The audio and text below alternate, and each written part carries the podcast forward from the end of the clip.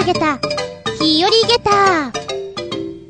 その204、10月2日。神奈月。早いぞ早いぞ。もう秋だ。小さい秋見つけた。秋って言うと、あれだな。おいらは、梨が好きで、梨を見ると秋だなって思うんだけども、梨物、期待して買うと結構がっかりさせられるものがあります。当たりはやっぱりガリガリ君かな。あのシャリシャリ感がたまんないのよね。イロハスの梨はね、うん、期待しすぎちゃったかな。皆さんの小さい秋見つけた。どんなのあるかしら？あ、そうそう。うん、中学の頃だったかな。ひさらぎとか、やよいとか。多分、原告の時間に習ったんじゃないかと思う。10月は、神奈月。神なし月と書きます。神様がいなくなっちゃうよってことなんだけども、神奈月には、神様の皆様、出雲大社に集まります。出雲大社にて、各地方の神々方が集まりまして、会議を行うエリア会議でございますな。ほほう。え、ってことはちょいと待って。エリア会議に行っちゃうってことは、その土地その土地の神様がいなくなっちゃうんでしょ？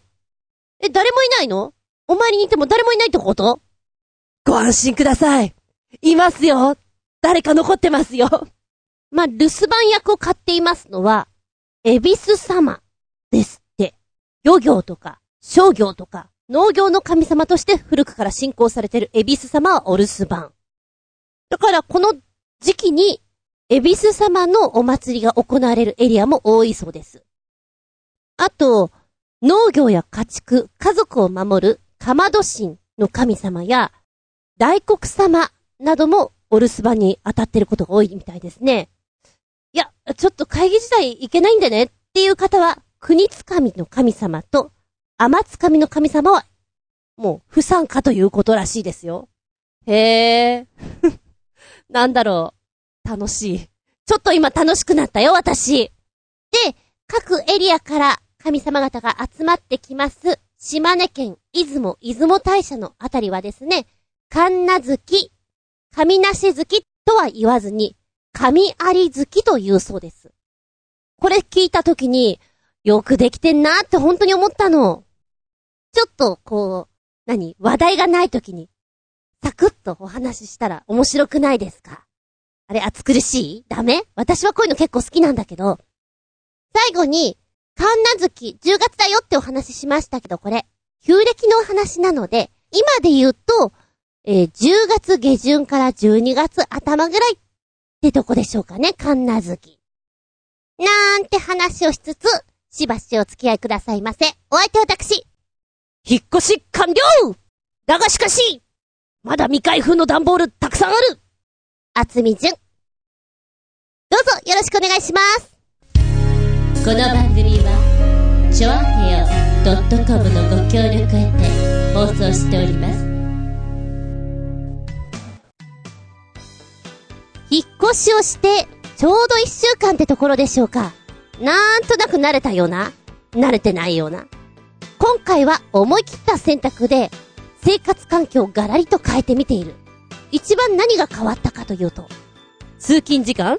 ですかね ?150 分予定しております超ウケるまあ、とは言いつつ最初の1ヶ月ぐらい、ちょっとお試しでやってる感もあるので、どうなるかなって感じなんですけども、なんだろうね。不便さがある意味、ちょっと楽しいなって思えるところもあります。電車通勤なんて大学の時以来だもん。すっごい久しぶりで、感覚が鈍ってるんだよね。めちゃくちゃ。すごい混んだ時には、どこに立ったらいいか。降りるタイミングはとか。あーなんか、高校生になって、初めて電車通学をするときに、感じたものを今もなんか思い出しております。まあ、とは言いつつ、バイクにも ETC つけちゃおうかな。その方が便利だしな、とも思ってる。今はね、もともと親父が住んでいたので、遺品って言うんですか？非常に物が多いんです、この家。だから物を捨てる行為をしたいんだけども、なかなか捨てる場所も遠くてね、レンタカー借りて、こう空いてる時間に持ってってるんだけども、なかなかです。で、家中がこうガタガタなので、それを直しつつってことなんだけれども、昨日寝るときにさ、ズボッって音がしたの。ん？って振り返ったら、うちの、にゃんこがね、障子に顔突っ込んでて、穴開いてるけどみたいな。もうボロボロのところがあるのよ。そこだったらいくらでもやっていただいて構わないんですけど、まだ大丈夫なところやらないで、みたいな。本人ケロリとして悪気なく頭突っ込んでるんで、ちょっとそれも面白かったんだけどね。まあ許す、と思った。あと、同じように、夜帰ってきたら、ん？なんか、ベランダになんか、ニャンズがいるんだけど、え、全部閉めてんのになんで？なんで？なんで？ってすごい怖かったのね。網戸がペローンと、破かれている状態で。もうそこからスルッと出て、おかえり外から、おかえりって出迎えられた。2匹に。やめてよ、もう怖いから締め出したのかと思ったよ、ドキドキ。そんな毎日を送っております。あ、そうそう。今さ、あんまり、うーん、お家で障子なんて使ってる人少ないのかもしんないんだけど、私も久しぶりなのね。障子のある暮らし。4倍強い、破れにくい障子紙なんていうのあるんだね。これだ。これを使うべきだ。これで完璧だ。なんでしょう。いたずらに DIY! これに強くなりそうな気がします。今ふと思った。パソコン教室とかあるじゃない。スマホ教室とか。あんな感じで DIY 教室もあればいいのに。楽しそう。っていうか、コツが分かって良さそう。あれば、受講したい。ふとそんなことを考えてしまいました。あ今ネットで見たら、ワークショップとかでいっぱいあるんだね。賃貸でも OK! フリース壁紙の貼り方講座 !2 時間かけて、やり方を教えてくれる、なんていうのが、おいくら万円でできんのかなと思ったら2700円ぐらいなんだ。これ、ありかも。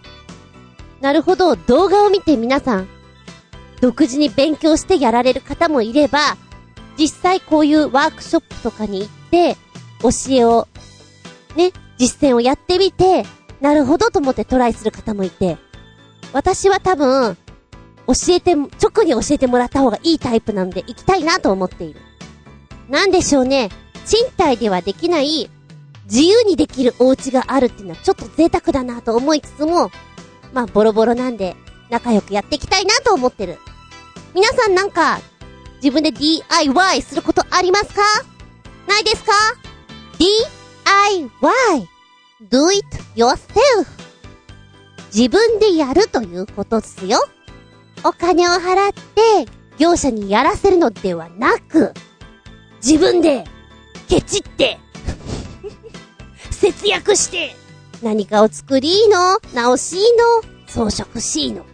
これが DIY でござんす。大きな大きなキャットタワーを建てたいと思います。まる。メッセージタイム。はい、お便り取り残し分より、今日もデータ吹っ飛んで、これをやるの二度目だ。なんか悔しい。新潟県のヘナチョコヨッピーくんからです。そうそう、NGT ドラフト3期研究生5名と2期研究生16人による9月2日の公開お披露目の歌唱パフォーマンス部分を忘れていたなぁと動画をつけてくれてます。で、9月15日に日本武道館で行われた NGT48 フォースシングルリリースイベントの模様。これは予備をつけてくれてます。で、最後に、実は一番重要なローソンのパンのお仕事こちら、歌唱パフォーマンスの方がちょっと今見れなくなってしまったんで残念申し訳ない。日本武道館のイベントなんですけど、これ5分ぐらいの動画になってまして、最初にこんなことやったよっていうのがすげえ楽しそうなの。うーんとね、昔の芸人さんとかが運動会でやるようなこと、なんか体を張ってやってるなっていう印象です。例えば、お蕎麦を早食いしてるのかな？その後に、なんか歩き方、走り方がぎこちないから、こう、足つぼのさ、ゴツゴツした岩がいっぱい出てるようなところ、シートであるじゃないですか。あれの上を走りなさいっていうことなんだろうけど、走ると足裏が痛くて、うまくスマートに走れないんじゃないかな。で、その時になぜかお蕎麦を持っているんだよね。そのお蕎麦を持って次のポイントまで持ってって早食いをするっていうことなのかな？サクッと見た感じで楽しそうだなとは思った。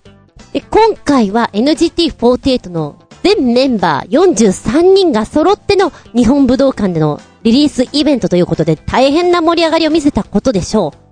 えー、曲も今までのを見せてくれて、新曲はこれですよっていう風にやってるんだけれど、うんとね、印象としては、新曲に関しては力が入っているから、揃ってるし、バッチリ感が、まああるんだけど、今までのに関しては、あ、なんか、ちょっとフォーメーションとか練習不足で入ってないなっていう感じがしたのね。揃いが甘いなって。腰の落とし方とかもっといつも下げてくるんじゃないかなっていうのを、ちょっと雑だなっていうのは思いましたね。うーん。おっきい会場だからこそ、なんかきっちり見せた方がいいんじゃないかなとは思いましたけれども、どうでしょう？でも盛り上がったんだろうね。で、一番最後に、これ重要と、テストに出ると書いてある。いや、書いてない。ローソンのパンのお仕事だよっていう風に載せてくれてるものなんですが、こちらは、コンビニエンスストア、ローソンとのコラボ企画になってまして、新商品のパン、菓子パンと惣菜パンを4つ出しますよと。新しいものを作りますから、NGT48 の皆さんと会議をして、より良いものを作っていきましょうっていうやつね。面白いなこれ えっと、まずは菓子パンチーム2名。それから惣菜チームが2名。ずらっと並んだパンを食べて、あ、私これ好き。マヨネーズ最強だよね。私はね、これをこうした方がいいよ、なんていうことを、もうくっちゃべりながら、やってるのがすごくいいなと思った。で、アイディアってさ、うん、女子高生とかってすごく出てくるから商品開発とかの、こう、戦略に使ったりするじゃないですか。だから、これはね、いいよね。えー、ちなみに菓子パンチームは、オーギノ藤崎ペア。で、惣菜チームが、菅原セイジペアです。面白い 聞いてるとね、いいよ。私、クロワッサン大好きで、イチゴも大好きで、とかもう、本当に自分の好きなことをブワーっと喋ってる子もいれば、ああ、私これすっごいめっちゃ食べてたんだよね。あ、いいよね。ねえねえ、これとこれ混ぜたらどう？っていう、あのー、予想外の発想してくるところが、やっぱり商品開発の人たちとしては、え？そこ来たの？まさかね？っていう、違う角度からの商品開発っていうのが、面白いんじゃないかなと思った。で、え今回は会議で、次までに今のお話をもとに、12個試作品を作ります。で、それを作って、食べてもらって投票して、商品に決めてきましょうよっていうことになってるの。面白い。んで、ちなみにこれ、もう商品として売りに出てます。ごめんなさい私があー、前回とかお休みしてしまって取り残しているから、ちょいとこの情報が遅れておりますけれども、そういうことです。メッセージありがとうございます。そしてもう一つ送ってくれてます。新潟県のひなちゃこよっぴーくん第2弾。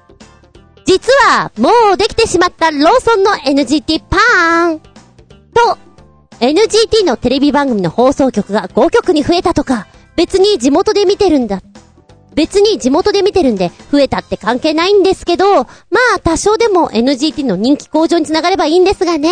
目指せ全国ネットということで、新潟フレンド8人スペシャルです。相変わらずのパープリンぶりが炸裂してますななんての?おバカちゃんって愛くるしい。間が抜けてれば、パプリンなほど抱きしめたくなっちゃう。いいじゃないですか、そういうのが。えー、まずはローソンの NGT パンなんですけども、そうなんです。もう売りに出ております。気づいてる方はいるのかもしれません。どうでしょうか私まだ気づいてなかったな。で、こちらのね、パンなんだけど、12種類出て、えー投票で決められますよっていうお話をしたと思うんだけれども、なかなかね、つわものだよこの、ラインナップ見てると。今、菓子パンチームの6種類見てるんだけれども、コロネが強いんだね。コロネ、あのほら、ヤドカリのさ、背負ってるやつみたいな、貝殻みたいな。ぐるぐるぐるぐるってしたやつ。昔、コロネは頭から食べる、お尻から食べるって言われて、ん？どっちが頭？って思ったことがあります。で、コロネの話ばっかりしてると急に食べたくなるんだよね。あのパン。クリーミーな部分食べたくなります。では、今回の試作をラインナップお伝えしましょう。菓子パンエントリー1。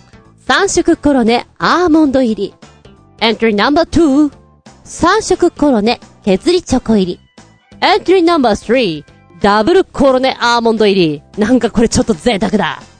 エントリーナンバー4。いちごクロワッサン棒チョコ入り。エントリーナンバー5。いちごクロワッサン。エントリーナンバー6。ホワイトチョコクロワッサン。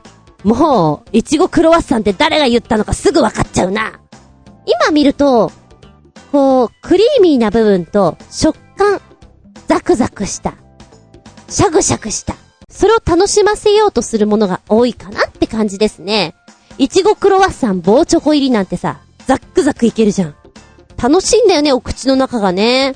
今聞いてて、どう思いました？ちなみにこの三色コロネっていうやつ、あの、メロン風味が入っていますよ。こじゃれてる。かわいいフォルムだね。菓子パンにぴったり。んで、惣菜パンチーム。こちらの6作品。エントリーナンバー1。カレー中のグラタンパン。カレーとシチューを合わせたグラタンパン。エントリーナンバー2。マヨネーズたっぷりピザパン。エントリーナンバー3。アボカドソースピザパン。エントリーナンバー4。オムライスパン卵入り。エントリーナンバー5。オムライスパンデミソース。エントリーナンバー6。オムライスパンツナ入り。ラストの方なんか炭水化物炭水化物みたいなね。がっつりいきますみたいなのがちょっと面白いなと思ったんだけども、私は、さ、あの会議の時に言っていた、カレー半分とさーっていう、シチュー半分とさーみたいな。あ、カレーチューっていう名前がいいんじゃないみたいなの。あそこがすごく気に入ってます。で、カレーも好き、シチューも好き、それがグラタン風になっていたらもうたまらんでしょう。これはいいね。で、マヨネーズたっぷりっていう、このピザパン。マヨネーズってさ、パンにとろけるとなんてあんなにいい香りになるんだろう。食欲そそるよね。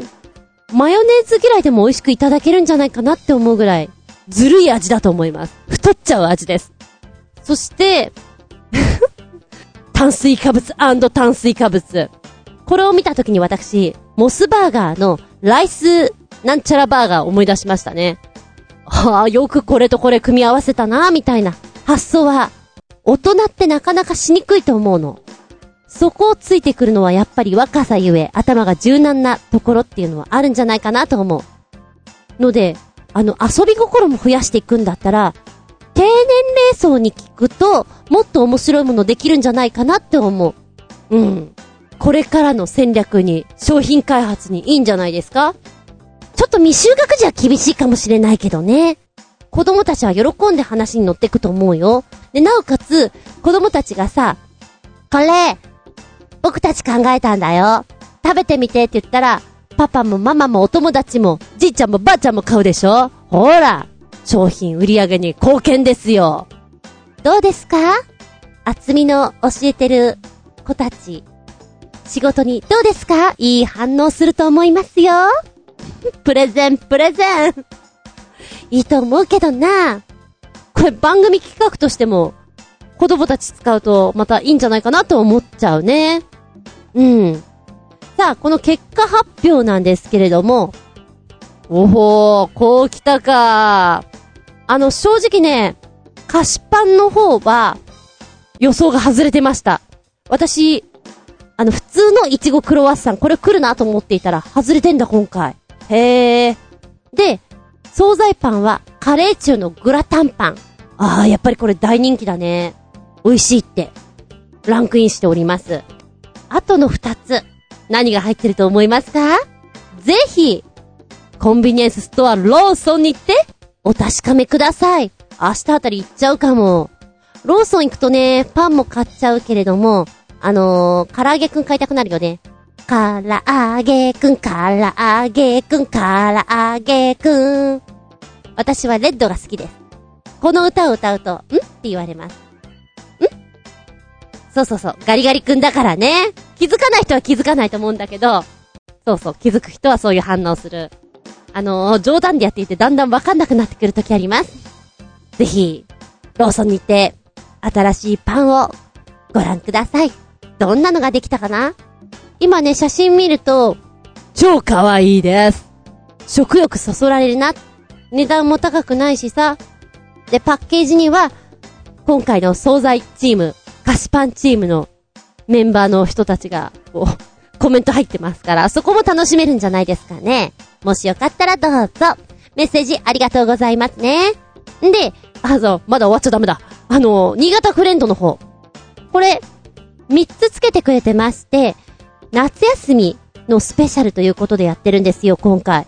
えー、っと、9月3日放送分と、9月10日分、9月17日分という放送分がありまして、あの、人数が8人のスペシャルバージョン。8人いると賑やかでいいね。で、オープニング始まって、ん？あれ ?MC が一人だね。どうしたみたいなところからまた始まるのもいいし、なん、肩の力を抜いてやってるのがすごく楽しいね。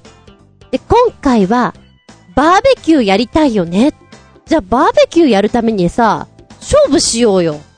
あのー、二チームに分かれてさ、っていうことで始めてくるわけなんだけれども、コカドチームと、中岡チームと、え、どんな勝負する？ま、運動する系でいっちゃおうか。じゃあまず、バスケのドリブルをしながらシュートするってやつね。なかなかできないよね。バスケットやってなかったらさ。だから皆さん、あっちゃらこっちゃら行っちゃう感じですよ。で、コカドさんはね、うまいよね。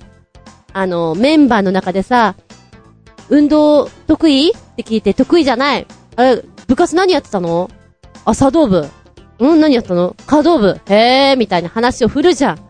その後に、こう、バスケのドリブルさせるときに、あ、じゃあさ、じゃあさ、ちょっと角をやってるところから見せてくれないっていう、その振りをやるところが面白いよね。で、角ってこんな感じでやってました。で正座しながらやって、そこからドリブルしながらシュート決めるっていうね。あの、無茶ぶりなのに合わせていくっていうところも可愛いですし、1本がね、23分ぐらいだっけなんかそのぐらいなので、短いんですよ。楽しいし、すぐ見れちゃうんで、あの、ご覧いただきたいと思いますよ。おすすめです。で、これ見てるとほんとね、新潟行きたくなるなって思うの。こんなとこで遊びたいな、ブラブラしたいなっていう、ずるい番組だと思うよ。うん。で、ほら、最後は、バーベキューをしたいっていう名目の中やってるから、だんだんそこに近づいてくるんだけど、近づいてんだけど遠のいてるみたいなね。いい企画ですよ。引っ張ってく、引っ張ってく、みたいな。えー、っとね、あー、ここ行きたいなーと思ったのは、クレショップ。アメリカ人デイビッドさんがやっているというお店。ホットケーキを出すお店なんですけれども、なんかあの、多分ね、日本語喋れると思うんだけど、デイビッドさん、in English。英語しか使いません。だから、誰かちょっと英語で喋ってみなんて言われてね、振られて、あの、喋ろうとするんだけど、うまく喋ることができないっていうね。いいなぁ。そうなるよね。慌てちゃうよね。蜂蜜レモンを作って、食べてみてってこうデビッドさんが持ってきたわけよ。もちろん英語でよ。で、食べるじゃん美味しい私レモン大好きなんですよ !I love you! って言って、言うんだけど、デビッドさん、no, no, I love lemon. 訂正してね。訂正されてる。なんかコントみたいだよね、もうね。やりとりが。かわいい。ホットケーキも素朴でとっても美味しそう。バーベキューに近づいてくじゃんバーベキューって何が必要よまあ、食材がね、いっぱい必要だ。一番、一番の主役は何よその主役がいなかったら、どうするよ？なんてことをやってます。永遠やってます。楽しいから、ぜひご覧あれ。メッセージ、ありがとうございます。遅くなってごめんなさい。はい、こちらも取り残し、すごーく取り残してごめんください。夏休みのボランティアスタッフで入っていただきました学生の皆さん。ありがとうございます。メッセージ滞っております。あらどうしましょう。もう秋です。でも、やりますよ。最近見つけたこの人いいな、と思った役者さん。だーれプリンさんからいただいておりました。最近見つけた、この人いいなっていう役者でしょ？ええー。正直ね、今、思い出せない。で、映像の人って割とポッと出る人って多いと思うのよ。でも、この人いいなって思うのはほんとね、わかんないな正直、あのー、役者業やってる人？で、私は今教えがメインなんですけど、そういうことをやってる人って、ちょっとひねくれておりますので、荒探しをしてしまいます。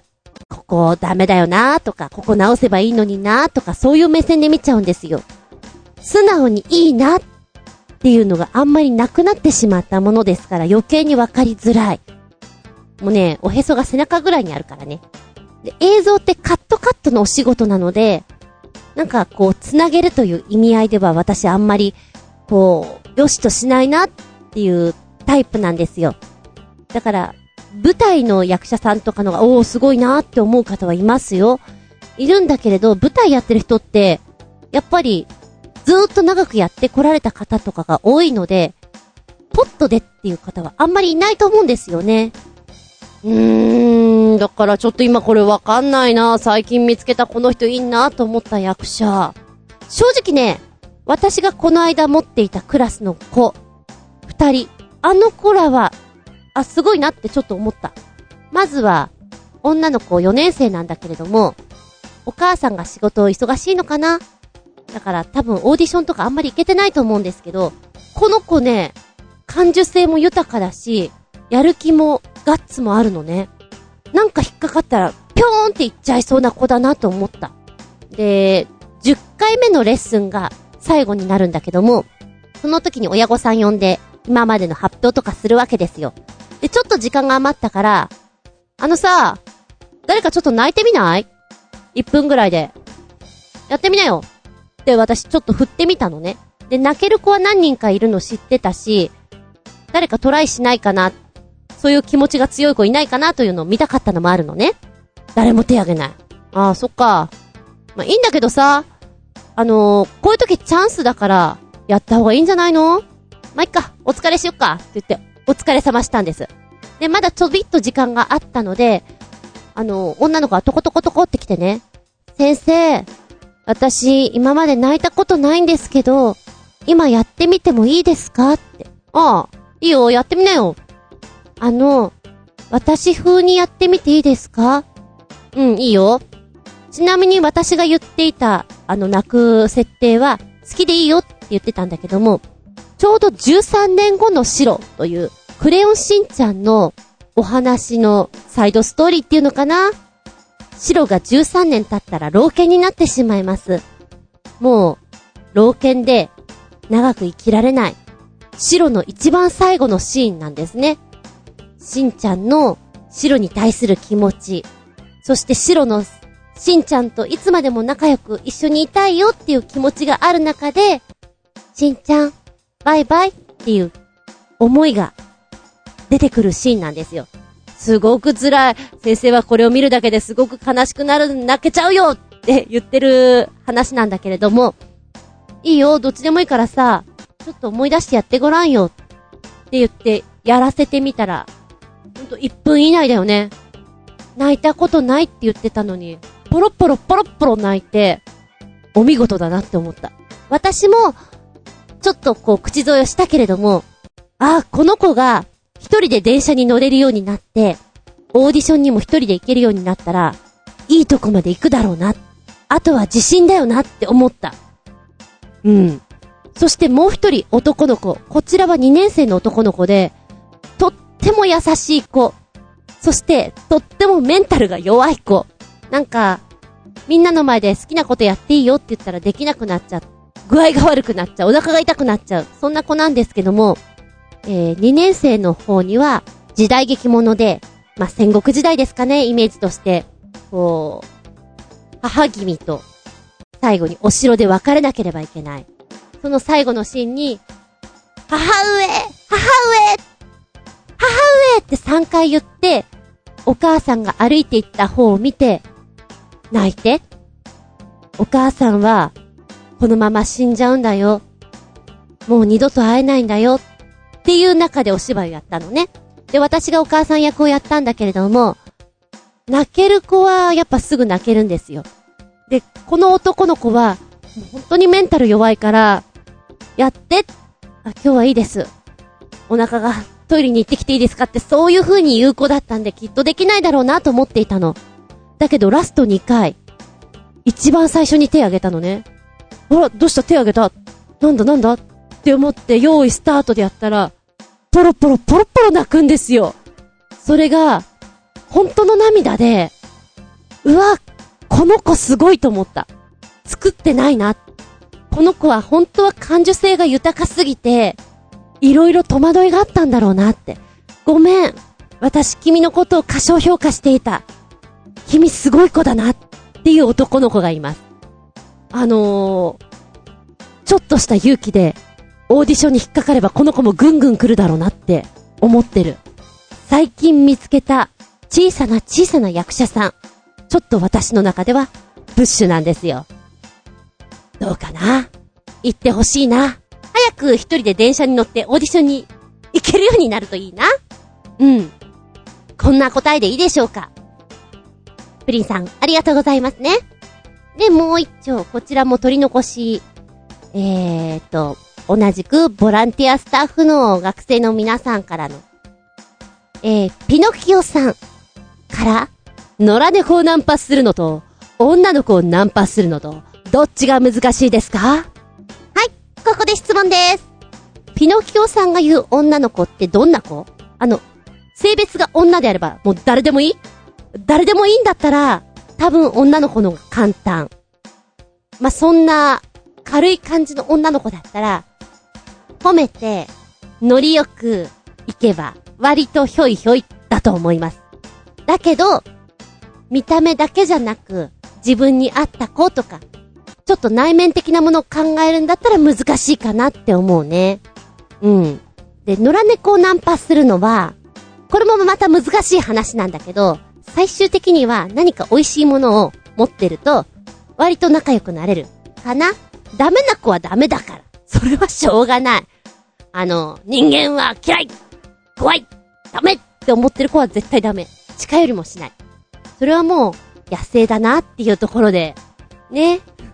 諦めるしかないんだけど、さすがに女の子で、そこまで警戒心強い子はいるよいるけど、あとは、コミュニケーションの仕方なんじゃないかなって思うので、打っても打っても響かない子っていうのはいないんじゃないかな。あとは、ナンパをする方のメンタルも重要です。まあ私が思うには、女の子をナンパする方が楽なんじゃないかなとは思いますよ。私はね、ピノキオさんはどう思う？メッセージありがとうございます。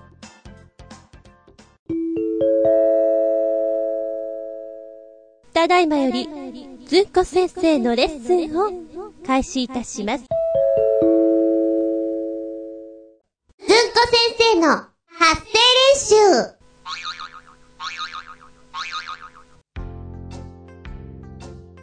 あえて、難しい用語発声。お便りいただいています。ずいぶん前でごめんなさい。新潟県のヘナチョコヨッピーくんから。あれ？なんか送ったのか？送ってないのかわかんなくなったのでもう一度送り直しますね。絶対に子供が使わない言葉シリーズ。まずは見た目だけ。親切ごかしとか、おためごかし。使わないなこれ。意味は、表面はいかにも相手のためであるかのように偽って、実際は自分の利益を図ることにあります。どちらも同じような意味合いです。二つ目に、悔しくて、じくじたる思い。意味は、深く恥じること。つ目に、友達に裏切られて、獅子心中の虫が騒ぐ。いや、使わないし、意味わかんないし、なんじゃいこれ？ってやつじゃない？これは、組織などの内部にいながら害をなすもの、をあだで返すもののことを言います。五つ目に、だらけてて、のんべんだらりとした生活。これは、カルタとかにも書かれてそうでちょっと面白いな。なんか、連休が続いてしまったお父さんって感じ？武将髭がだいぶ伸びてきましたけど、お父さん。揃うよお父さんみたいな感じ？心から反省して、抵当平心。漢字で書くと、ああ、悪いことしちゃったから謝ってんだなっていうのがすごくよくわかるよね。抵当、頭を低くするよ。平心。これは体をかがめること。ひたすら謝罪。申し訳ございませぬ。ぬーってことやな。で、最後、七つ目に、何年も不明だった凶悪事件の犯人が捕まって、天網開会阻にして漏らさず。難しいこれ。こりゃあれだ。悪いことすると、必ず捕らえられて、天罰を被るよっていうことわざ。なんとなくね、ちびっこは、のんべんだらりとかいう音が好きなんじゃないかなと思う。それからこの天網開会っていう、開会っていうのも楽しいんじゃないかな。天網開会、阻にして漏らさず。そうだな。今回のこの書き方が、このまんま発声に使ったら面白そうだよね。見た目だけ。親切ごかし、おためごかし。ねえみんなはさ、お仕事いっぱいしたいでしょ？もし、現場とかで、お友達がセリフ覚えるのとか、大変そうだったら、一緒にお手伝いしてあげて。絶対自分の役に立つからね。あと、監督さんとかが通る時間帯にやるといいよ。お友達も、セリフの相手をしてくれたらきっと嬉しい。だけど、あなたはあなたで、友達思いで親切だなーって思ってもらえるよ。やったね。はい、これが、親切ごかし、おためごかし。悔しくて、じくじたる思い。みんなはさ、同じこと3回言われちゃダメなんだよ、現場では。絶対に3回以内に、OK って下せるようにして。もう3回言われたら、本当に、本当に本当にダメなんだからね。1回目がセリフを間違えた。2回目が、バミリを間違えた。3回目きっかけを間違えた。同じシーンで3回は絶対なしだから。もしやってしまったら、大きな声で、悔しくて、じくじたる思いって叫びなさい。これと合わせて、もう一つの発声練習ね。心から反省して、抵当平心。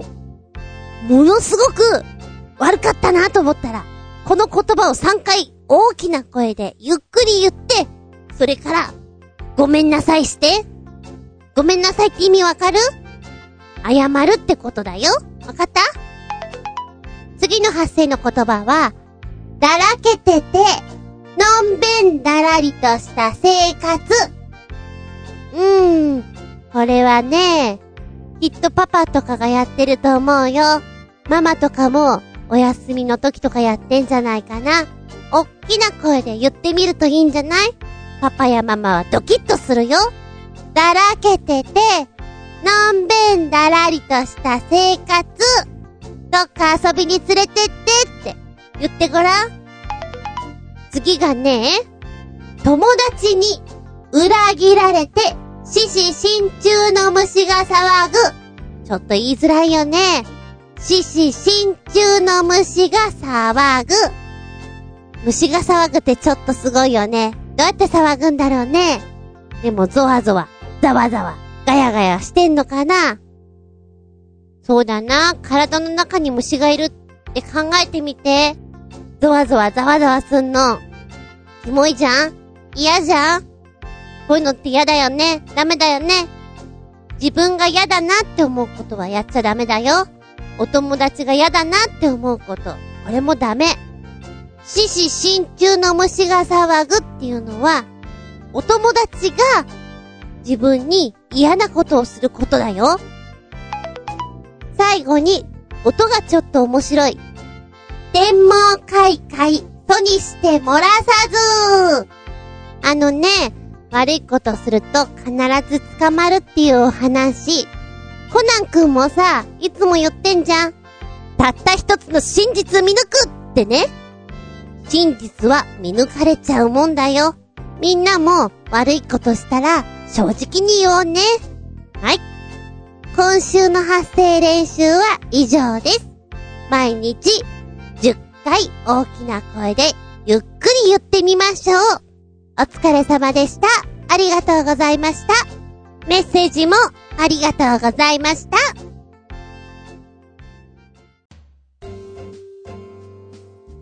実験と探求、メンテナンス。自分の体に何が良くて何が良くないのか、人に聞いただけではわからない。ならば、自分の体で試してみよう。まさに実験と探求でござんす。以前はね、酵素風呂だとか、空手フィットネスだとか、そっち系をよくやっておりました。今日は、ちょい前からやりてえなと思って、うん、なかなか踏み出せずにいたやつをやってみた。何を？それは、鼻毛ズボーンだ !2 回前ぐらいかやってみたいなと思っているんだけど、私花粉症だからこれをやっちゃうと良くないかなと思っている。それが、鼻毛ズボーン。どんなことをやるのかというと、ワックスを、えー、温めまして、柔らかくしたものを鼻にズボズボっと入れるわけです。スティックを刺してね。まるで飴玉のようなものを鼻に突き刺すわけですよ。突き刺すっていうか鼻の穴に入れるわけなんですけど、そして、2分半ぐらい待つと、ワックスが硬くなります。鼻の中の鼻毛ちゃんたちを捕まえて、このスティックを抜くとき、ズボーンと一緒に鼻毛たちがごっそり、わっさり取れるという仕組みでございますよ。人ってさ、驚くほど、びっしり取れるよ。ごっそり取れるよって言ったら、すごく見てみたくなりませんか？え、なるよねびっしりだよ、ごっそりだよ、どんだけよって思うじゃん。で、正規品はそこそこいいお値段するんですよね。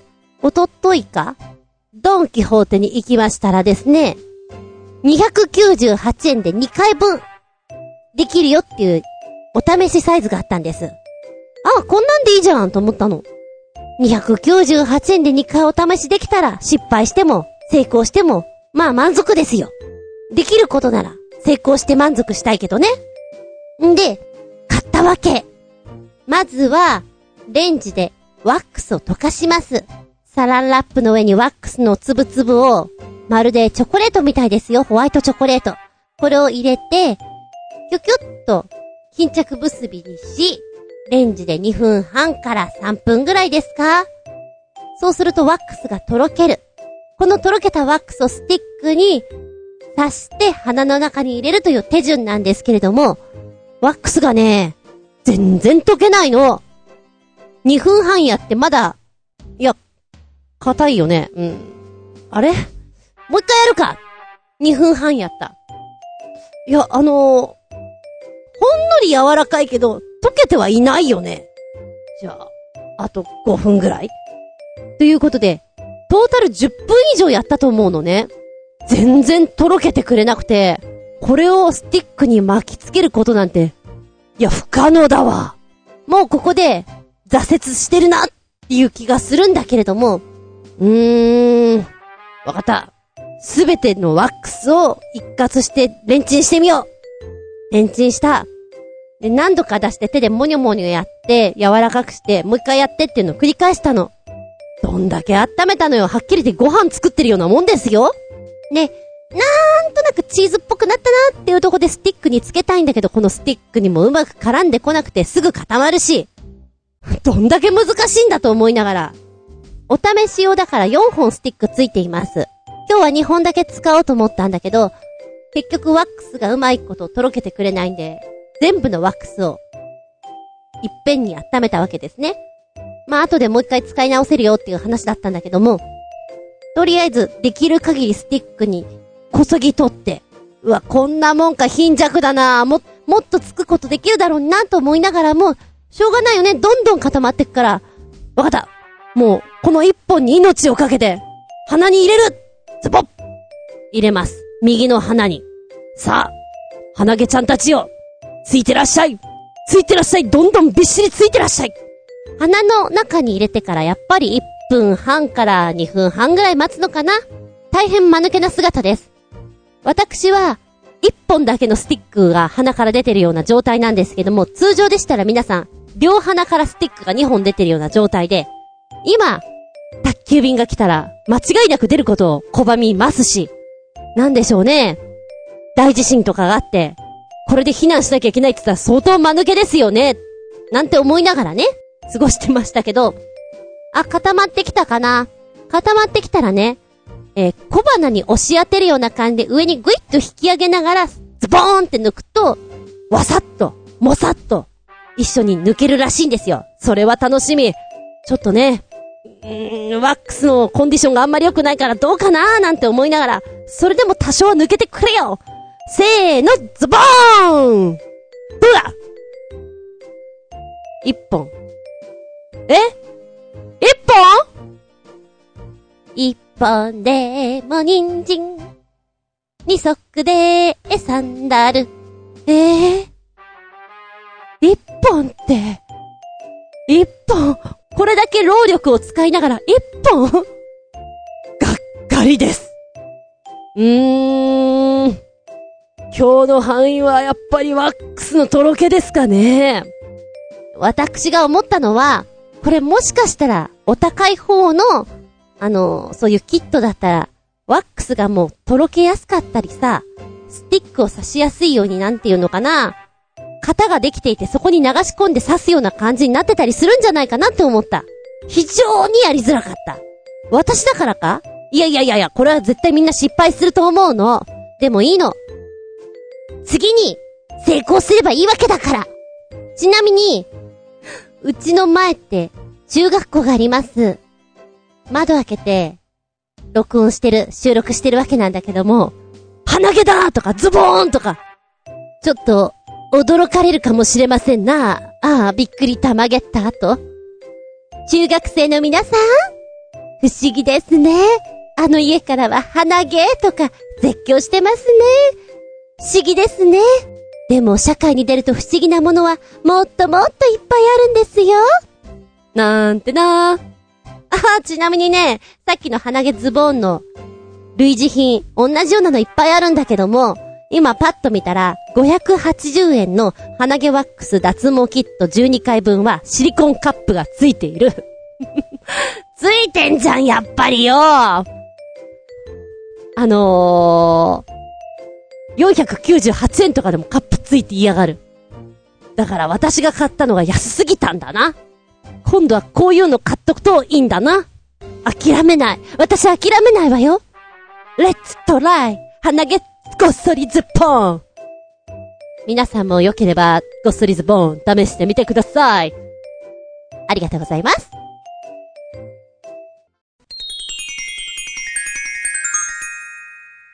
シッピン？アウトタイムはい、今回のテーマは、立ち読みでございます。うーん、だけど、今、本屋さんとかコンビニとか結構雑誌とかって紐がかかってたり、ビニールがかかってたりして、立ち読みできるところって随分少なくなりましたよね。ちなみに、オイラが子供の頃、本屋さんなんかは、紐がかかってないから、読もうと思ったらいつまでも読める。そんな状態でしたね。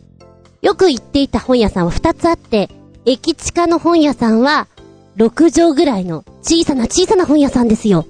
ここは最新の漫画が出ると必ず買いに行っていたところです。でもね、親父が結構厳しくてね、ちょっと取って、なんか、プルプルプルっとめくるじゃん？ちょっとすると本当に、はい、立ち読みはやめくださいって言われちゃうのよ。立ち読みじゃないってば確認だってば私ね、この性格のため、結構漫画とか雑に買っちゃうんですね。だから同じ関数も買っちゃう人なんですよ。持ってたこれみたいな。3回ぐらいはやってるかななんか、悔しいんだよね。家帰ってきて読もうと思った。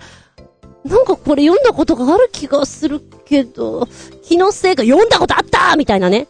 すぐ気づけない自分。あの駅前のね、本屋さんは、おじちゃんがいる時には気をつけて買わなきゃいけない。おばちゃんの時にはそんなに言われないんだけど、本当に畑もてパタパタでした。ドラえもんとかに出てきそう。でもなんかそういう本屋さんのご主人とかの方が印象深いよね。ああ、こんなおっちゃんいたな、みたいな。ちょっと怖いんだよな、みたいな。今はね、もう大人なんで、待ち合わせとかするときには、あのー、もう喫茶店とかさ、お店に直行ねとか、そういう方向を取ってしまうんですけど、学生の頃なんかは、待ち合わせ場所っていうと大体3つぐらいだよね。私がよく使っていたのは池袋なんですけども、池袋のチケット売り場、宝くじ売り場とかその辺の前だな。あと、なんか、マルチテレビ、モニターがいっぱいあるところだな。まあ、待ち合わせ場所としてよく使われております。ハチ公とか西郷さんとか、ああいうところもそうなんだけど、目印があるだけだから、何かができるわけではなく、ただそこにいるだけなんだよね。で、みんなが待ち合わせでそこにいるから、本当に人がたくさんで、誰だっけってこう探すのもちょっとめんどくさかったりするわけよ。だから私はあんまりそういうとこで待ち合わせをするのが昔から好きじゃなくて、自分からどこどこ行くんで集まろうぜっていう時には、本屋さんとか、コンビニとか、そういうところを指定するのが好きでした。でね、私の仲良くしていたメンバーは5、6人いるんですけど、やっぱり遅刻癖のある子がいるわけですよ。平気で30分くらいとか遅れてくるわけ。で、そうするとさ、なん、何にもないところで待ってるっていうと結構きついんだよね。今だったら携帯、スマホでこう、なんかネットとか操作して、ねえいろいろできるけど、昔そんなのもなかったわけだから、ただただ待つだけ遅いね。どうしたのかね。寝坊かな。せいぜいできたとして、お友達のお家に電話かけて、お母さん出てきたよ。なんかさっき出たって、とか、そんな話を聞くぐらいだよ。まさにね、伝言版。まだ私の時代にはありました、伝言版。あんまり使わなかったけどね。どこどこにいます、母よりみたいな。ちょっとあの伝言版ってシュールで面白かったな、あれはあれでさ。で、まあ、うーん、大学生とか、そのぐらいになったら待ち合わせ場所とかは、本屋さんとかを指定するようにしてるわけなんだけども、また本屋さんとかで待ってる時にさ、変なところでこう読んでるところを見つかるのもちょっとこっぱずかしいじゃん。考えちゃったりしてね。一番無難なのは、やっぱりファッション、旅行、えー、あとはフード関係だよね。あそこにいるのは無難です。くれぐれも趣味のところにはいない方がいいかもしれません。なんか、なんかちょっと恥ずかしい。私はダンスとかが好きだったから、うーん、ダンス？それからアニメ？声優？えー、っと、宝塚？ま、こういったジャンルの趣味のコーナーが好きだったんだけども、そこを見られるのはちょっとこっぱずかしいかな、なんて思いつつも、立ち読みするときには、猫は昔から好きなので動物のところ見たりね。やっぱ箱根はいいよな、なんて思いながら温泉を見てたりね。そんなことしてましたけど、そう、一つのネタとして、なんだろうな、バウっていう雑誌、雑誌？本冊子が売ってたんだよね。あれが面白くて、そこにいると、あ、これ面白いよね、こんななるよ、見てみて、なんていうのが、ちょっと盛り上がれたのが好きだったんだよな。どんなのがあるかっていうと、例えば標識。止まれって書くべきところ、なんか知んだけど、トマトと書き間違えたものがあったりとか、街の中にある変な看板とか、へんてこなものが集約された冊子だったんですよ。ここは間違いなく受けましたね。あとは、心霊物怖い系とかはいいですね。見て、これ超怖そう、みたいなね。やつをやるとか。そんなに仲良くない子とかでも、そこでなんか、あ、これ面白いよね、なんていう話から盛り上がったりすることもあったかな。で、そうね、学生の頃なんかは本当にお金がないから、あの、買って面白くなかったり、必要ない情報だったら欲しくないわけですよ。だからあらかじめチェックをするために、きちんと立ち読みをして、うん、これだったら持っててもいいかなっていう場合は買ってたし、うん、もう目で見たからこれで OK。君は、そんなにお金を出してまでね。はい、ありがとうございましたっていうのもありましたし、携帯、インターネットというのがなかったから、情報源が本当に雑誌から得られるものが主だったわけですよ。でね、よくやったな、ある意味ひどいなとも思うんだけども、お正月、三が日ですかね、3日ぐらいとかに、えーっとね、高校の時だな、一応その部活の仲間内と、なんかスネ夫みたいな子がいてね、うちの親戚んち、ペンションっていうかあの、別荘あるからそこ行こうぜ、ぐらいなことになってたんで、あ、いいね、行こう行こう。でも行く気になってるじゃん。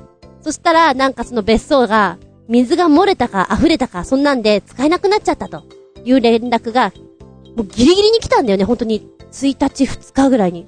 でも、明日行くつもりだったのに悔しいみたいな、そんな感じで、行く気満々だったんですよ。で、私と仲がいい友達二人で、何が何でもさ、明日旅に行こうよっていうことで、よし行こうそうなったんですよ。だけどどうやって予約を取る？っていうと、一番手っ取り早いのは、大きな本屋さんに行って、こう、旅行雑誌を見る。で、そこに旅館とかの番号を書いてある。それを頭で覚えて。で、本屋さんのすぐ脇んとこに公衆電話があるから、携帯ないんですよ、昔は。だから、0345、87の、0345の87のとかって覚えてから行って、そこで、あの、明日なんですけど3名空いてますか？あ、だ、そうですかダメですか？っていうのを、何十件もやったかな。もうほんと営業みたいだよね。でも、泊まりたいがために、連絡しまくった。でも高校生だし、お金もないから、おそらく探していたのは、うーん、お泊まりはきっと8000円ぐらいのところだよね。ご飯がついてて8000円ぐらいで、温泉があって、で、交通費もそんなにかからないところって言ったら限られてくるんだよね。しかも、三が日のラストぐらいだから、取れない。必死にかけたよ。三人で。で、ナス。ナスに見つけまして、よし、ここだったら明日 OK だって、よし、じゃあ行こうね、みたいな話をして、雑誌も買わないで行くわけなんですけど、こんな恐ろしいことないよね。雑誌も買わずに、場所もうろ覚えで行く。から、確かね、バスから降りてすぐなんだよ、みたいな。で、バスで降りて、ナス観光ホテル？ナス温泉ホテル？なんかそんな名前だったのよ、ありきたりな。ないね。どこにもそんなのないね。あ、じゃああそこのお店の人に聞いてみようよって聞いてみたら、え、あったかしら？え、どうかしら？はあっちのさ、ちょっとほら、峠を越えた、え、なんか恐ろしい話をしてるのは、やっぱり子供ながらにわかるわけだよね。なんか、えらく、やばいことになってる？私たち、みたいな。で、結果として、そのバス停から降りたんだけど、まだまだ全然先で、すっごい歩いた。30分とかもっとかもしれない。で、暗くなってきちゃって、場所もわからなくて、もう一回聞いて、やっぱりわからなくて、もう一回聞いて、あーね、あれ、あれじゃない？みたいな。あー、そういえばそんなのあったかな？みたいな。お母さん、あそこにさ、なんかそんな話になっちゃって、行ったお宿があります。いやー、あれはひどかったな。後にも先にも、もうなんか行き当たりばったりすぎて、何をやったかっていうと、ナス林道湖ファミリー牧場には行ったかなあと何にもできてないような気がする。一応温泉には入ったよ。入ったけどよかったかっていうと、まあ、まあね、安いお宿だったから。ご飯も食べたよ。まあまあでも安いお宿だったから、これでさしてくれ。まあ、そんなのやりましたね。懐かしいなでもね、あまりにも人気がない真っ暗な山道を3人で女の子で荷物を持ってとぼとぼ歩いていて、そうか、正月だから寒いんだよね。明かりが見えた時には、すごく嬉しかったね。一人の女の子が、見えた見えたよってもう遭難者だよね。そんな感じ。だから、あん時はケチらず、立ち読みだけじゃなく、じゃらんでも何でも買うべきだったと、反省してる。今となってはいい思い出だ。立ち読み。皆さんにはどんな思い出がありますか？あまりないですか？ちなみにね、この立ち読みという文化はどうやら日本だけらしいですよ。あの、アメリカとかヨーロッパとかではそういう文化がなくて、日本のコンビニ、今あんまり読めるとこないしさ、すっげえ立ち読みしてる人たちって見ないんだけど、10年ぐらい前はいたじゃん。こう、てんてんてんてんてんてん、てんてんてんてんてん、いらっしゃいませーってこう入ると、ずらっと並んでる大人たち。なんか黙々と読んでるみたいな。で、ただ、お弁当温めてるだけじゃなくて、もう終わってんだけど読んでるみたいなね。いたよなぁ。私も、読んでた。こう、漫画が出たら、ちょっとずつ読むんだよね。今日は3分の1読んで、また次に来た時に残り読もうとか、せっこいことやってましたよ。で、この海外では立ち読み文化がないので、非常にびっくりするらしいです。でも日本というのは、もともとなんか、なんでしょうね、情報をちょっとでももらおうっていうのがあるらしくてですね、言葉遊びとかそういうのが好きだった人種だから、何かを見て覚えるとか、エールっていうのがすごく好きな人たちなんだって。そうかなとも思うんだけど。でも、アメリカとかヨーロッパっていうのはもう一つのお商売としてのものだから、情報を勝手に見るということは盗っ人だくらーってなってしまうので、それは飽きまへんってことらしい。新潟県のひなちょこよっぴーくん。メッセージ。テーマ立ち読み。僕ちゃん、本屋にはほとんど行かなくなったので、立ち読みしないんだわさ。まあ、立ち読みするとしたら、エロ本、エロ漫画、エロ写真集などではなく、パソコン関係のムック本、かっこまとめ本ってやつかな。ためになることもないんで絶対に買わないが、一応さっと目を通して終了だな。本など読まなくてもどんな情報も全部ネットで手に入るし、ここ数年新聞も購読してないんで読んでない。あ、たった一冊だけ何十年も毎月欠かさず買っている雑誌があって、それが将棋専門誌の月刊、将棋世界だよ。買い忘れないように年間購読してるし、月に一回その将棋雑誌を家から10キロほど離れた本屋に取りに行くんだけど、本当に小さな店舗なので、店の入り口の真ん前に、車をエンジンをかけたまま止めて、自動ドアを開けて入店、一言、将棋世界をと言って、レジで800円払い、本を受け取って店を出るのに30秒もかからないと思うよ。店に客なんて一人もいやしないし、ほーんと狭くて立ち読みなんかできるような店じゃないんでね。ということで、僕ちゃんはここ数年は立ち読み一切してませんな。そして立ち読みしなくたって全然困ってませんな。で、はっきり言うと、僕ちゃんが使う一月の本題は800円。ぽっきりですよ。かっこ笑い。ちょっと、かわいいね。店の前に車をエンジンをかけたまま止めて30秒で出てくる。素早いです。800円さっと渡してね。今月も来た、みたいな。へえ、いいじゃん。でも小さな本屋さんはさ、独特な雰囲気があって、いいよね。確かに立ち読みしづらいけど。今ね、あの、エロ本とかエロ漫画とかエロ写真集とかを立ち読みしてる人ってでもいるんだよなと思って、これ勇気いるだろうなと思うの。もう、もう関係ないのかなこれが見たいからもういいんだ。もう、あはんうふんなんだと思って見てんのかな？新宿の日丁目とか、もう、もうそれ専門のお店があるわけですよ。やっぱそこに入ってく人っていうのは、もう、ええんですよ。これが欲しいからここに来てるわけだし。中見ないで買うのはバカらしいし、見ますよ。じっくりバッチリ、あはんうふんですよって思って見てるのかな？強気です。強気が一番なんでしょう。パソコン関係のムック本。なるほど。そうね。私もそう言われたら、買わないけど見るのって、エクセルなんちゃらとか、アクセスなんちゃらとか、ちょっとハウツー本的な買うの悔しいのよ。どうしても。だから、見て、あはーん、そっか、うんふん、知ってる、みたいな。なんか、一応納得して帰るみたいな。だって悔しいんだもん、買うの。ネットでも検索できるじゃんでも一冊ぐらいは持って勉強した方がいいのかななんて思わなくもないんだけど、でも買っていないみたいなね。そっか。毎月買うものはたった一冊と心がけてる。いや、物が増えなくていいよね。お家に余計なものが増えないっていうのは素晴らしいことだと思う。私すぐ買っちゃうんで。ネットの、あの、レンタル漫画とか、そういった類のものも立ち読み機能がついてるものもありますよね。あれはあれでやっぱありがたいなと思う。なしには、怖くて手が出せません。たかがの値段でもよ。そう、これだけデジタルがさ、いっぱいある中だから、本当は漫画とかも全部デジタルのものを、こうね、買ったり、借りたりなんかして、読んでけば、荷物増えなくてとてもいいなと思うんだけど、私、どうもね、古臭い人間らしくて、紙を触りたいんだよね。だから小説とかも、タブレットで読むのではなくて、本を持っていたい。めくってきたい。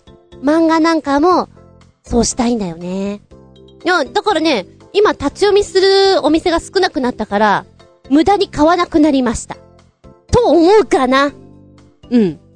新聞か。新聞は読まなくなったよね。本当に読んでない。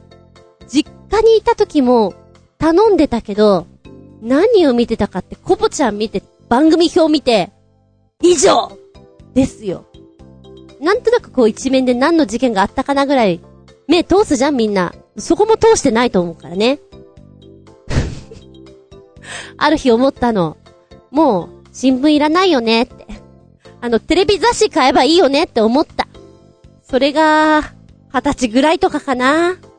で、実家出て、一回だけこう、試し読みの期間で、二ヶ月ぐらいは、新聞取ってたんだけど、なんかさ、自分でお金払うとなると、全部読んでやれと思って、一生懸命読むんだけど、読み切れなくてね。すっごい溜め込んで読んでたよね。お風呂でいつも読むんだけど。何やってんだろうと思ったね。なんか3日前ぐらいのニュース一生懸命読んで。まあでもその分今はさ、ピックアップされたニュース、携帯とかでチェックできるじゃん本当に気になるもんだけ、こう、中身追ってけばいいっていうのは、ある意味楽だな。で、知らない情報余計な情報が本当にスルーしてしまうようになったなとは思うね。うん。本当に新潟県のヘナチョコヨッピーくんは、将棋が好きなんだね。え、一番最初に将棋覚えたのってじゃあ小学生ぐらい？それこそパパとか、おじいちゃんとかから教えてもらった類なのかな？ずーっと好きでやり続けるっていうのはすごいいいことだと思う。ああ。すっごいバカにされると思うんだけど、本屋さんに行ったら、あの、お子様用の？だと思うんだけど、将棋盤っていうか、セットが売ってたの。犬と猫のやつが。で、あの、わかんないじゃん、最初に駒をどうやって動かしていいかが。だから、この、王様？王が、ペルシャ猫とか、ブルドッグとかだったりするんだけど、矢印が書いてあってこっちにしか進めないよっていうのがあって、裏返すとマントをつけてたりする猫と犬がいて、やべえ、これだったら私覚えられそうと思った。でも、これを買ったよなんて言ったら、すっげえバカにされんだろうなって、一番最初に思ったよ。そうね、話が逸れちゃうんだけどさ、将棋とか囲碁とかってすごく頭、いい意味で柔らかくなってお勉強になるじゃん？授業の中であればいいのにね。そしたら覚えていくじゃない？遊びの中ででも。小学校の頃よ。あってもいいと思うの。で、運動会にはぜひあの人間将棋やってください。やってる学校もあるかもしんないけどね、そういう文化が強いところは、ぜひ、やってみると、面白いんじゃないかなって思うんだけどな。話があっちゃらこっちゃら、逸れてしまいましたけど、今回は立ち読みってお話をしてみました。皆さんは立ち読みどんな思い出ありますか？時間がある時に待ち合わせするんだったら、本屋さん、ぜひおすすめします。例えば、なんかここ遊びに行きたいなっていうプレゼンをするんだったら、旅行関係のところ海外旅行とかそういうところに行って、ねえねえねえ、ここすごいよね見てこんな安いっていうプレゼンをするといいんじゃないでしょうか本屋さんの使い方いろいろです。立ち読み文化万歳ですメッセージ、ありがとうございました。はい、お便り、新潟県のひなちょこよっぴーくんから、NGT48 2期研究生16人で結成されたじゃんけん大会用ユニット、日記が9月23日に行われた AKB グループのユニットじゃんけん大会本戦で大活躍おじさんも感動で大号泣したよ !16 人による本番で誰がじゃんけんをするか決める動画。そしてもう一丁、じゃんけん大会の本戦模様完全版。じゃんけんは50分過ぎから、長野のアンドゥのユニットも激突 NGT の10人と色もさくらんぼの妖精もパーッとしなかったね。かっこ笑い。動画つけてくれてます。が、が、しかし、見れなかったよそんなこともあるよ想像で、きっと楽しかったろうなって思います。じゃんけんってさ、すごいたわいもないんだけど、めちゃくちゃ熱くなるよね。こんなに熱くなるゲームってないんじゃないかと思う。グー、チョキ、パー、たったこれだけなのに。だからきっとすごい盛り上がったと思う。ありがとうございます。パッとしなかったねなんて書いてあるからそうなのかな？盛り上がりにちょっとかけちゃった？はい。そしてもう一つね、えー、こちら擬人化してみようで、コメント入れてくれてました。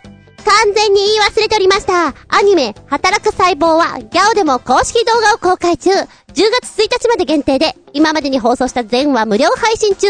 見忘れないようにね、かっこ笑い。って待って待って待って待って。待って待って、待って、10月1日今日だよ、今日だよ、今日なんだよ見れるかな？結構見逃してる。マジでマジで。頑張る。頑張りきれないと思うけど、ありがとう教えてくれて働く細胞、ゆっくり見たいんです。お金払えばいいのか。あ、そうかそうか、そうなの。漫画も買っちゃいそうな勢いだよ。ちょっと私気に入ってるから、これ。ありがとうございます。はい、もう一丁。新潟県のヘナチョコヨッピーくん。実のところ、欅坂46と NGT48 はレコード会社も一緒で、ほぼ同期に誕生した姉妹グループなんだよね。かっこ NGT は他の AKB グループと違って唯一ソニーなんだよね。ということで、僕ちゃんが唯一好きな欅坂46の曲、サイレントマジョリティのいろんなバージョンです。まずは本家の欅坂46サイマジョ。それから、おかっぱセンター NGT48 バージョン。最後に、ガールフレンドのスタジオ演奏バージョン。と3つつけてくれてます。サイマジョって言うんだ。これ、確かにいろんなとこで見たことあるなサイマジョね。うーん。言わなきゃ、サイマジョ、サイマジョ。えー、っと、一曲をしっかり見たのって私、これが初めてだと思うんだけど、そう、欅坂さんってこういう印象がありまして、なんだか笑わないで、こう、ヒット、ヒットしてる印象。わかんないかなふわっとじゃなくてヒットしてるのよ。シュッとでもいいんだけど。で、踊りも、あのー、なんだかさ、私ナチを思い出したんだけども、ナチスね。制服もふわっとしてるんじゃなくて、こう、アーミーっぽい感じがして、わざとそうしてるんじゃないかなと思うんだけど、笑わないし、動きも、直線の動きが多いんじゃないかなって思ったの。面白いなぁその差は。で、本家を見ました。あー、これは一糸乱れぬ感じで、かっこいいな。そう、クールビューティーな感じがとってもしました。では、NGT48 おかっぱバージョンどうでしょう？また、おかっぱちゃんをセンターに持ってくるっていうところが、いいね。えー、この時は、ステージのお衣装が赤で、あの、髪の毛のとこにも赤いおリボンがついていて、やっぱり、ふわっとした印象からスタートしてしまうから、うん、第一印象がね、あ、ふわっ、ふわっちゃったなとは思うんだけど、やっぱり、こういう曲を歌う時の彼女たちの顔つきっていうのが、変わるのが、いいね。ダンス的には、姉妹グループだけど、よその動きじゃん。まだ体に入り込んでないなっていう動きだと思った。身に染み込んできたら、かっこよくこなせるんじゃないかなと思って、で、ステージ用にバージョン変えたダンスだったから、ちょっとラインダンスっぽいところも面白いなと思ったよ。うん。なんでしょうね。一曲で、いろんなバージョンが見れるのって楽しめて素敵。3本目につけてくれたガールフレンドのスタジオ演奏バージョン。これ、めっちゃかっこいいすっごくいいよ。おすすめできます。うーんとね、基本的にさ、歌って、ただ歌うだけでも難しいじゃない？で、欅坂46も NGT48 も、ダンスをしながら歌う、フォーメーションがある中歌うっていうのは、難しいことやってると思うのよ。息も上がってくる中、音を外してはいけない。ダンスも見せなければいけない。その中でやらなきゃいけないっていう制限の中にやっている感じと、うーん、演奏しながら歌うっていうのは、スタート地点が違う気がするのね。だから、音の出来として、ガールフレンドのスタジオ演奏バージョン、すごくいいです。安定しています。この曲って、低音がしっかり出てこないと、何言ってるかわからないじゃないですか。表情だけで何とか伝えようっていう、その、フィーリングでねっていう話じゃないからさ、ああ、やっぱり、バンドの人たちは違うなって思いました。欅坂さんは、やはり本家だから、しっくりきている動き、足並み揃ってるっていうのがかっこよかったし、NGT48 は、やったことがない演目に、自らチャレンジしていくっていう意味でも、うーん、伸びがあっていいなと思いましたね。しかし、この曲は難しいよね。言葉も詰まってるし、かっこいいんだけど。いや、楽しませていただきました。サイマ女。なんかあの、化粧品みたいだよね。サイマ女。あなたの目元をバッチリと、みたいな。さっきからそう思って聞いていたんだけど。はい。メッセージありがとうございます。あなたは、どのサイマ女がお好き？目元パッチリ。あ、これは関係ないや。こ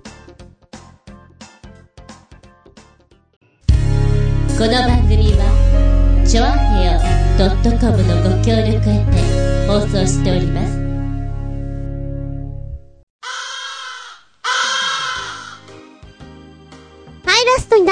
なってきました。本日もお付き合いありがとうございます。次回は、10月16日、下駄205でお聞きいただきたく思います。テーマは、遭遇。はい。漢字で書けますか諸君。私なんとなく書けるかな 地味にあの、グーの方が危ないかも。漢字弱いんだよね。ぐちゃぐちゃって書いちゃうから余計に。ま、あの、自分で自信がない時こそぐちゃぐちゃって書いちゃう。逃げ、逃げてます。はい。遭遇。未知との遭遇。これもあり。あれ？なんかお空にピカッと光ったり、ピカッと消えたりするよ。おばちゃんが子供の頃は、UFO の番組がよくやってたなまあ、あれは、未知との遭遇。